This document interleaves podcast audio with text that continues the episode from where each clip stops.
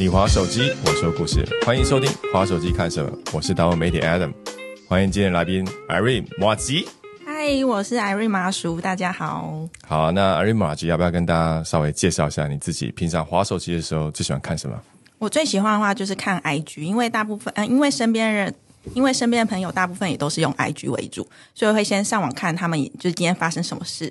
所以先关注朋友就对了。我会先看朋友，然后还有关注自己关注的 KOL，就是最近的趋势，例如说大家都去吃什么，啊哪一间店现在最红，现在大家都买什么东西，这样子。那你平常会追谁啊？比如说，OK，谁谁谁会固定会稍微看的哪几个关注的焦点人物有谁？你自己关注的表姐，刚刚我们节目前有先聊表姐，我就很喜欢。？OK OK，对，表姐，我我自己比较喜欢看美妆的部分。OK，对我我前一阵对表姐比较有印象，就是她竟然搞了一个 SM 的那个鞭打的。我只知道他最近好像要丰胸，OK，融入她的口味一直都很重，我就知道这超，这也难怪他之前会有一个重口味开房间嘛。嗯，那个我也蛮喜欢的。那除了这个之外，那有没有什么是啊？刚刚那听起来都比较偏娱乐打发时间，对不对？那你自己本身会用刚刚讲滑手机来，嗯，来看一些我其实用 IG 做蛮多功课的，因为也有追踪很多的平台，然后他就会呃跟你讲说最近有流行什么趋势，像现在中秋节有个大月饼，嗯，或是最近麦当劳什么七龙珠联名，那我就知道这种是大家会很喜欢看的。那这样的话哦就考虑要不要去拍开箱，或是最近的什么玉龙城开幕。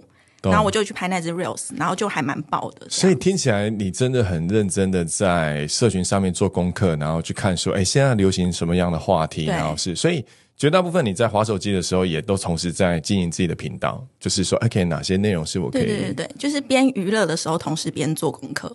了解，因为你本身就刚刚有聊嘛，你的背景是行销，对不对？对，你们要说说一下你的你的背景，都让我们多接触一下，因为我们也刚好是行销嗯公司，所以我们对于有行销背景的网红 KOL 这样的身份，嗯我们会特别的想感兴趣，说，哎、那你怎么看？因为你从原本是行销，接着真的把行销自己了，嗯，对，所以要不要聊聊看，说你这个是怎么样的一个发展？这样，嗯，就我大学其实是读气管系的，然后气管系那时候有学蛮多的，就是比如说什么物流，然后呃会计之类的。然后其实我觉得对我来说，行销是最简单的，其他都数学太难了，所以我之后就出社会就是往行销方向。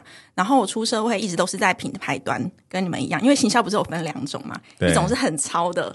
然后我刚好就是在品牌端，等下品牌端是抄还是不抄的那一段品牌端是比较不抄的啊。？OK，对对，因为我只要专心 经营我自己的品牌就好了。对，对，然后一开始一开始会一开始我大学的时候是因为太爱吃，然后我都会去餐厅拍照，所以就是有很多照片累积，就想说，哎，也没人来看，没人在看，所以我想说我就自己拍，自己写部落格当做一个实际分享，OK，就没想到就是慢慢经营有人在看，所以就开始变成我比较重心放在经营自己，而不是在工作。哦，所以意思是说，在部落格的时代，你就已经有一点萌芽了，就是有，就是那时候就有开始有厂商找你邀约那个时候比较少，那时候好像就互惠比较多，或是几千块。，OK。然后因为刚刚有有聊到说你是用哪一个平台的部落格啊？那个时候是用免费的匹克帮，匹克邦。哇哦，不晓得知道吗？我是一定知道的。皮克邦啊，无名小站啊，然后之前还有一个新浪网，还有什么天空部落格？对我创业的时候，那时候天空真的也是一个蛮热的一个频道，这样、嗯对，而且那时候还有雅虎首页，对，我的文章那时候还默默无名的时候，就上了超多次雅虎首页，然后每次一上那个浏览率就爆爆爆。所以那时候是专门在写美食开箱。对，那时候是写美食，非常简单的，就自己去消费，然后记录实际，很像日记这样子。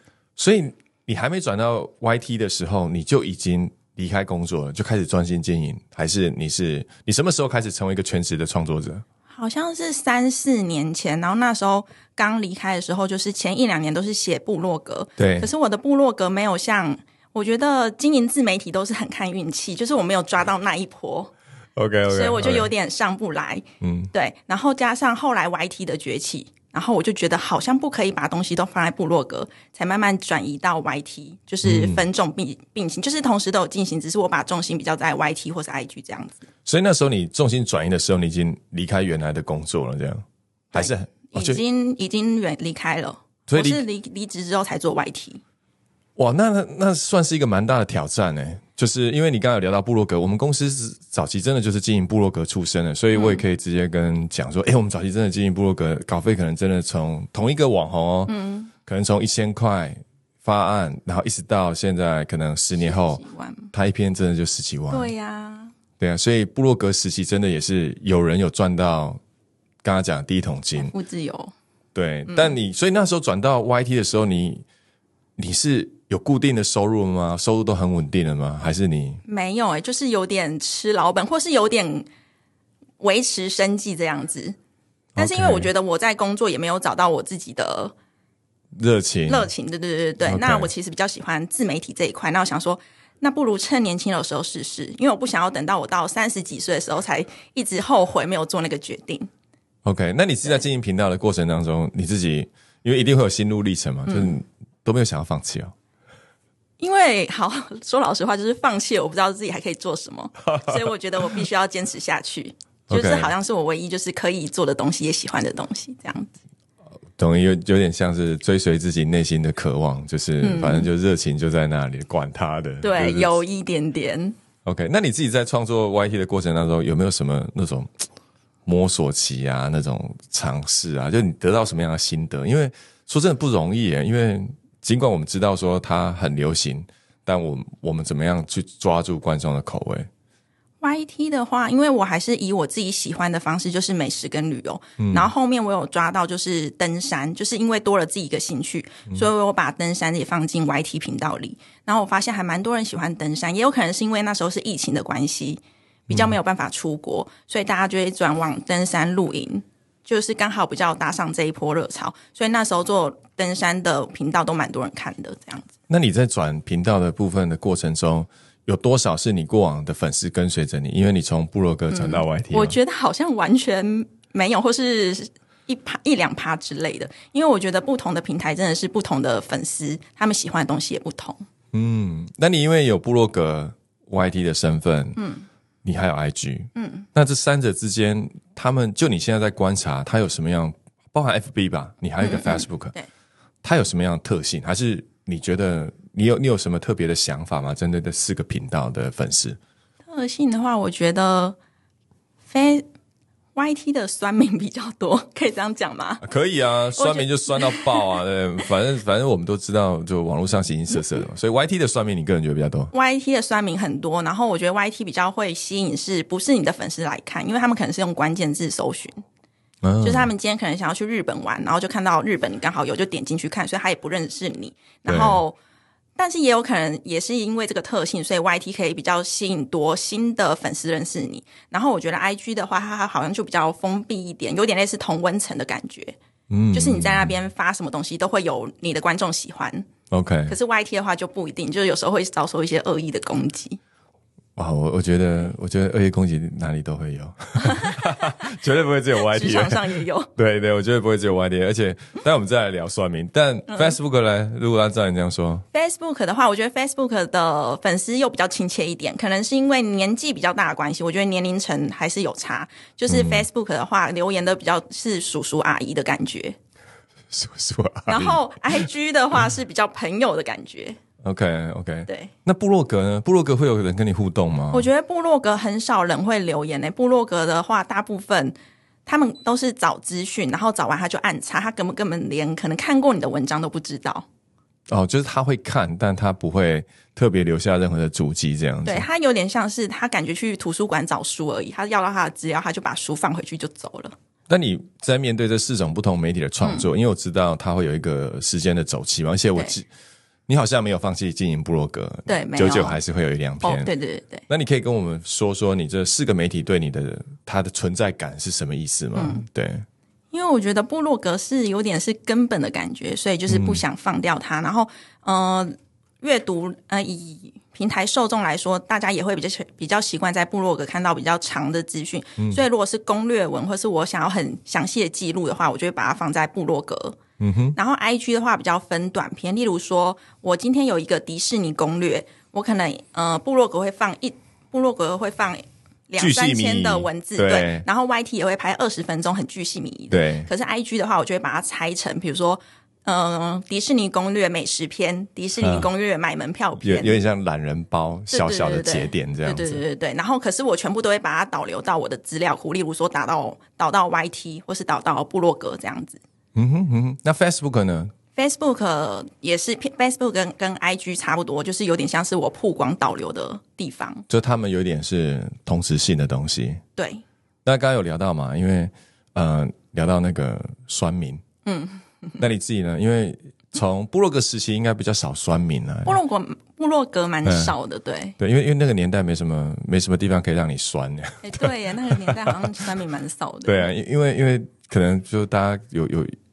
可能资讯的关系，他读完长篇大论的时候，会读书的人、会看文章的人，通常都不见得没那么酸。但现在因为娱乐性质嘛，就是形形色色。嗯，那你第一次就是酸民对你影响，它有什么样的不同吗？譬如说，举个例嘛，第一次遇到酸民跟现在，跟你你有调试过自己吗？还是从头到尾都？嗯，算有，但是酸我的人没有到很多。但是我第一次看到是有被吓到，想说为什么有人不认识你，然后就可以用那么恶毒的言语去骂你。但是其实我也蛮俗辣的，我觉得这个个性不知道是好还坏，就是我不会跟正面跟酸民起冲突我只会跟身边的朋友讲 OK，然后就让那个文章沉下去，那篇留言就我不会特别去回复。OK。那你那你的做法跟那个资深老练的网红做法其实是一致的。不要跟酸民正面起冲突比较好吗？你认为的是不跟他正面起冲突，嗯老练一点是不当做他有存在。对对对，因为我之前有一次真的气不过，我有试着去回，就他回更多，嗯然后我觉得好可怕哦。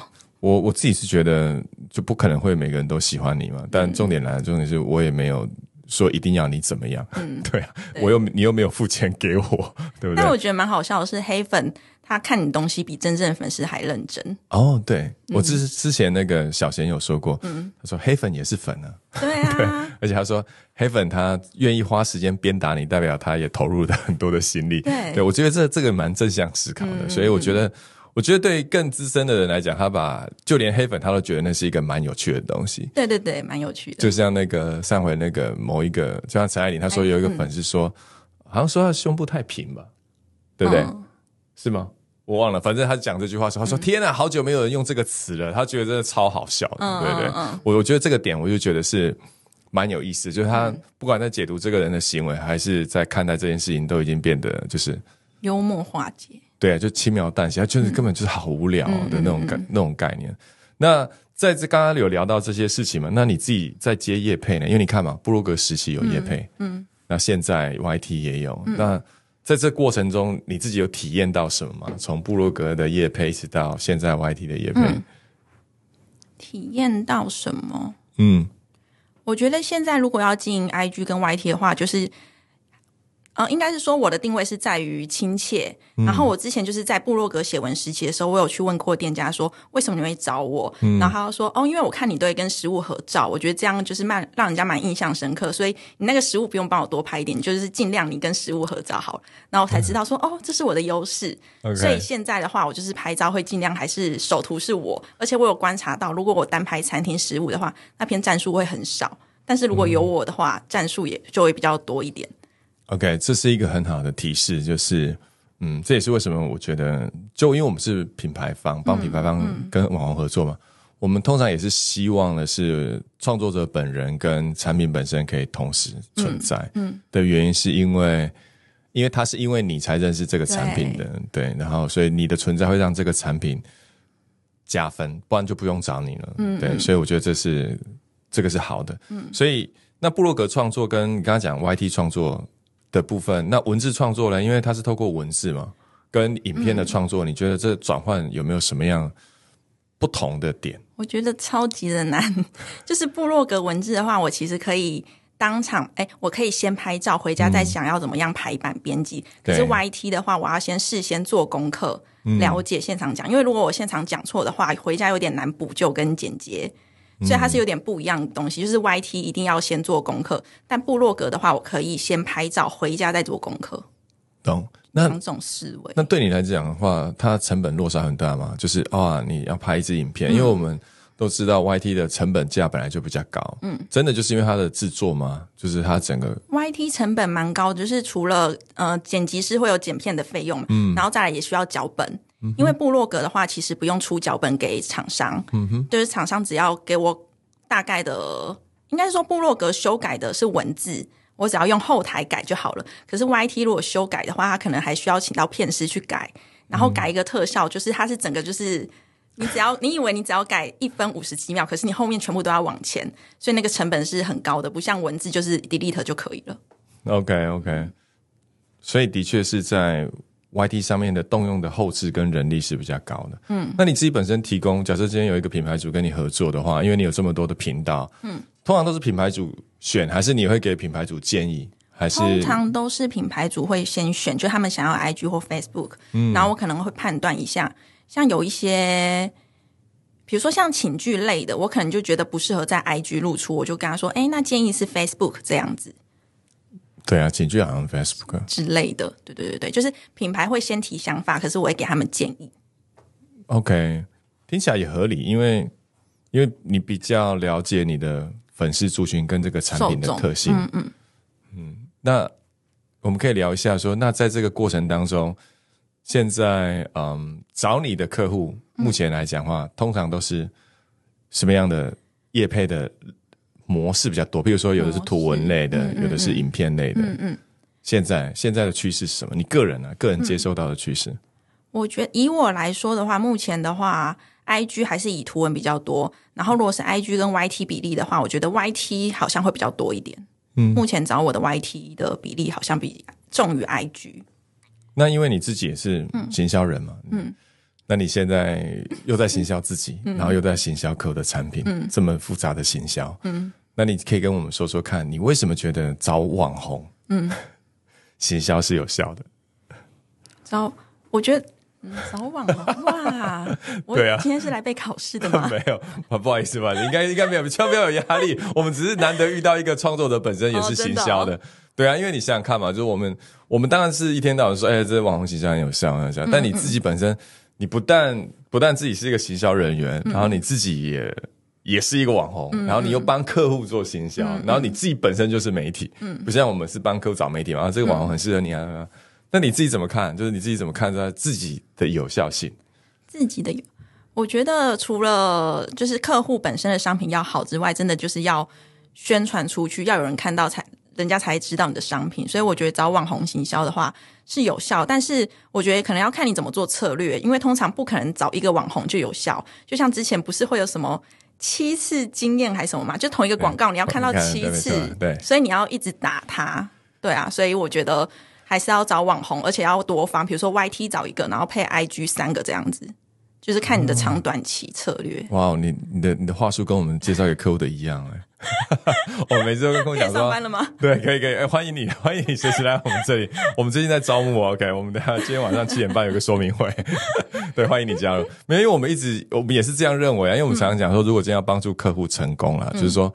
因为客户都会想要成功嘛，因为我是说，其实你不是想省钱，你是想要成功的，嗯、对。然后接着你想要的是真正有效，而不是而不是浪费时间。嗯，那我觉得以客户的观点，以客户的立场角度来讲，他真正难是难在说他不知道怎么样才会有效。嗯，那我也必须常很真实的跟客户讲说，你可能要达到这个 level，他才会开始看到一些东西。对，举个例来讲，可能。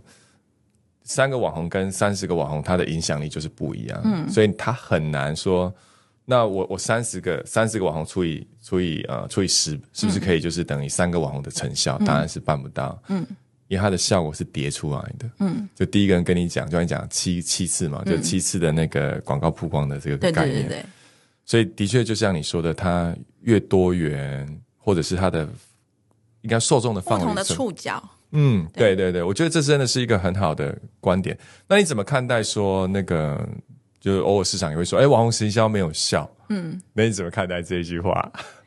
我觉得就有点像是蝴蝶效应呢，就是做任何事都会有效。比如说现在没效，可是未来某一个消费者他搜寻你的品牌，然后发现，哎，他喜欢的网红，或是有五五个网红在帮你的品牌做曝光，那这样的话，你对这个品牌就会有信任感。嗯、所以你以前做的事，搞不好也会帮到后面，不是没效，就是我觉得需要层层堆叠。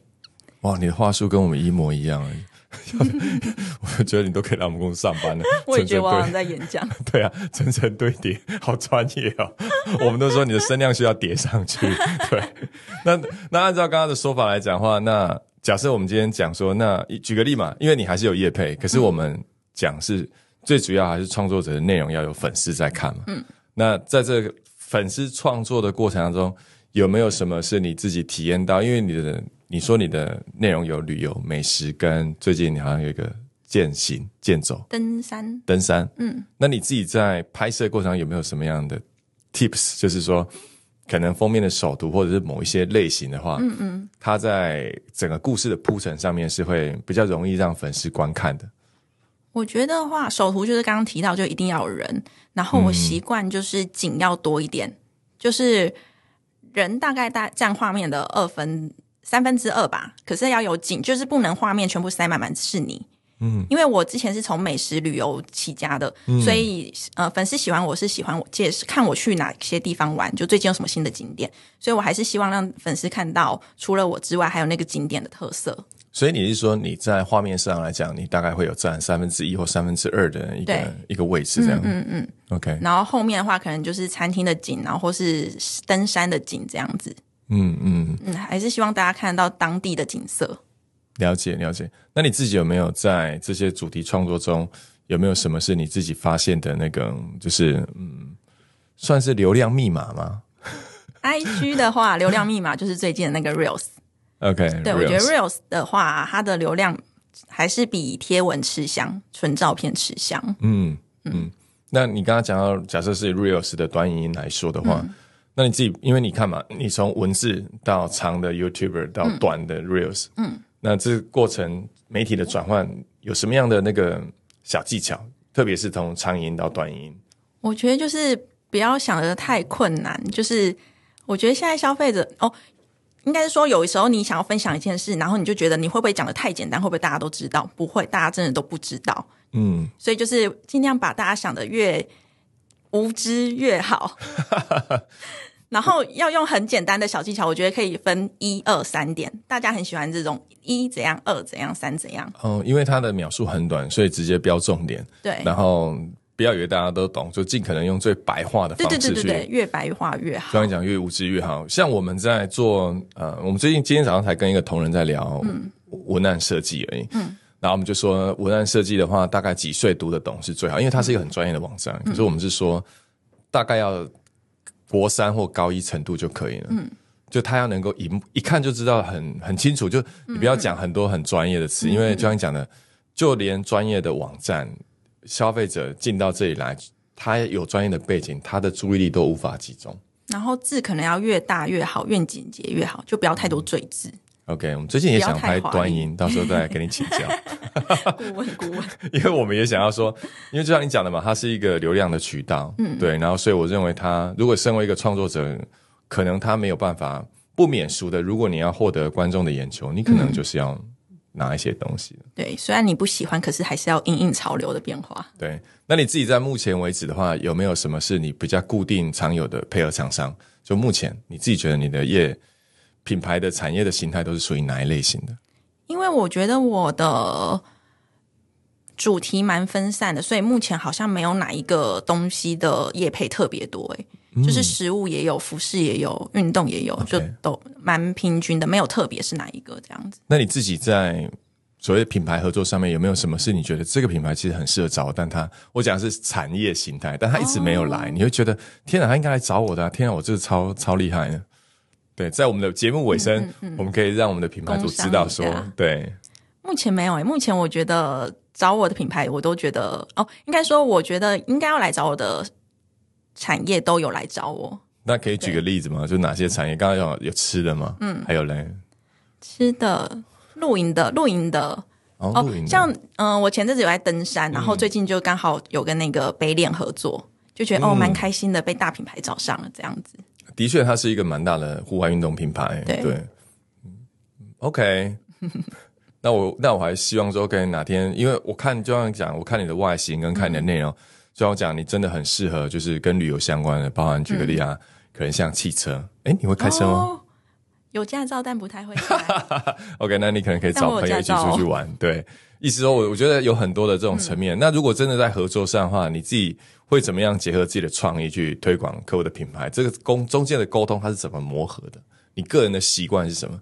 通常都是会看那个客户提供的脚本，哎，他们希望客户会先定一个主题，然后我们尽量依照客户的主题去做曝光。像前阵子有接，呃，有接到一个 Sony 的手机，最新的手机，然后他希望我可以教 IG 的短影音怎么样拍，可是我觉得那个有点太工具书了，嗯，可是我也不能直接拒绝掉客户，所以我就说，那这样可不可以把 IG 的工具书，然后融合最新的新北市的最新景点，就把两个融合起来，就是用新北最新景点让观众点进来，可是他发现哦，原来这个我在介绍 Sony 的手机跟一些怎么样制作 IG 的小技巧，这样子。我我有看那一集，那一集就是它有一个墙面嘛绕来绕去，绕来绕去。对对我想说，天啊，新北竟然有这种地方。那两个地方真的蛮好拍的。对，而且我也蛮压抑，是这两个地方，我觉得我从来不晓得新北有这种地方，也是经过你介绍之后，就哦，真的那个建筑物也的确蛮特别的。嗯，那边人真的蛮少的，很不错，又有人气。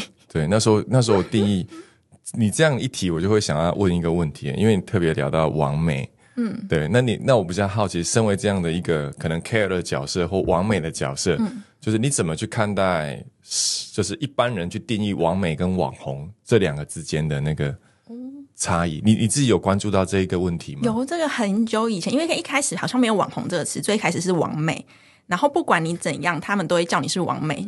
然后我就我那时候是觉得王美有点像花瓶，我就会跟身边人抱怨他们，然后我妹就说：“你至少还有一个美字，哎，人家想当王美都不行，你要偷笑了。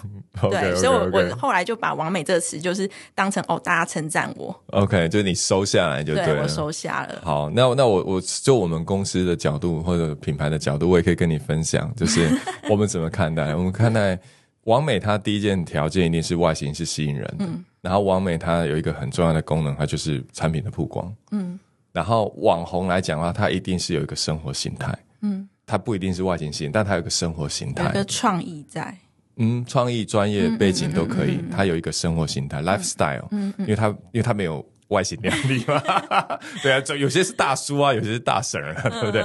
但他们很专业，很会吃对对对。但它的那个主要的功能可能就是在品牌信任，嗯，因为他必须用他的人格特质去 promise 这个产品，嗯，所以我们在分众的时候，我们会说，如果是一线的知名品牌，很红的，就是。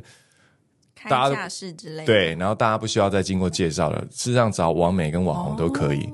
为什么？因为他只需要做到产品曝光，让更多人知道。嗯。可是如果是分众的小品牌，我们就会强烈的推荐品牌主说：那你要找网红，因为你的东西曝光也没有用，因为人家根本不认还不认识你，对，然后他没有办法建立出那种信赖跟连接。嗯嗯对，但我自己观察你是具有网美跟网红的身份，对我觉得你两个都有。品牌主快来。对对对，好啦，那我们今天非常谢谢艾瑞马吉来参加我们今天的花手机看什么。谢谢，所以如果喜欢今天的内容，记得订阅并留言分享你的看法。花手机看什么？我们下周见，拜拜！谢谢艾瑞，谢谢，拜拜。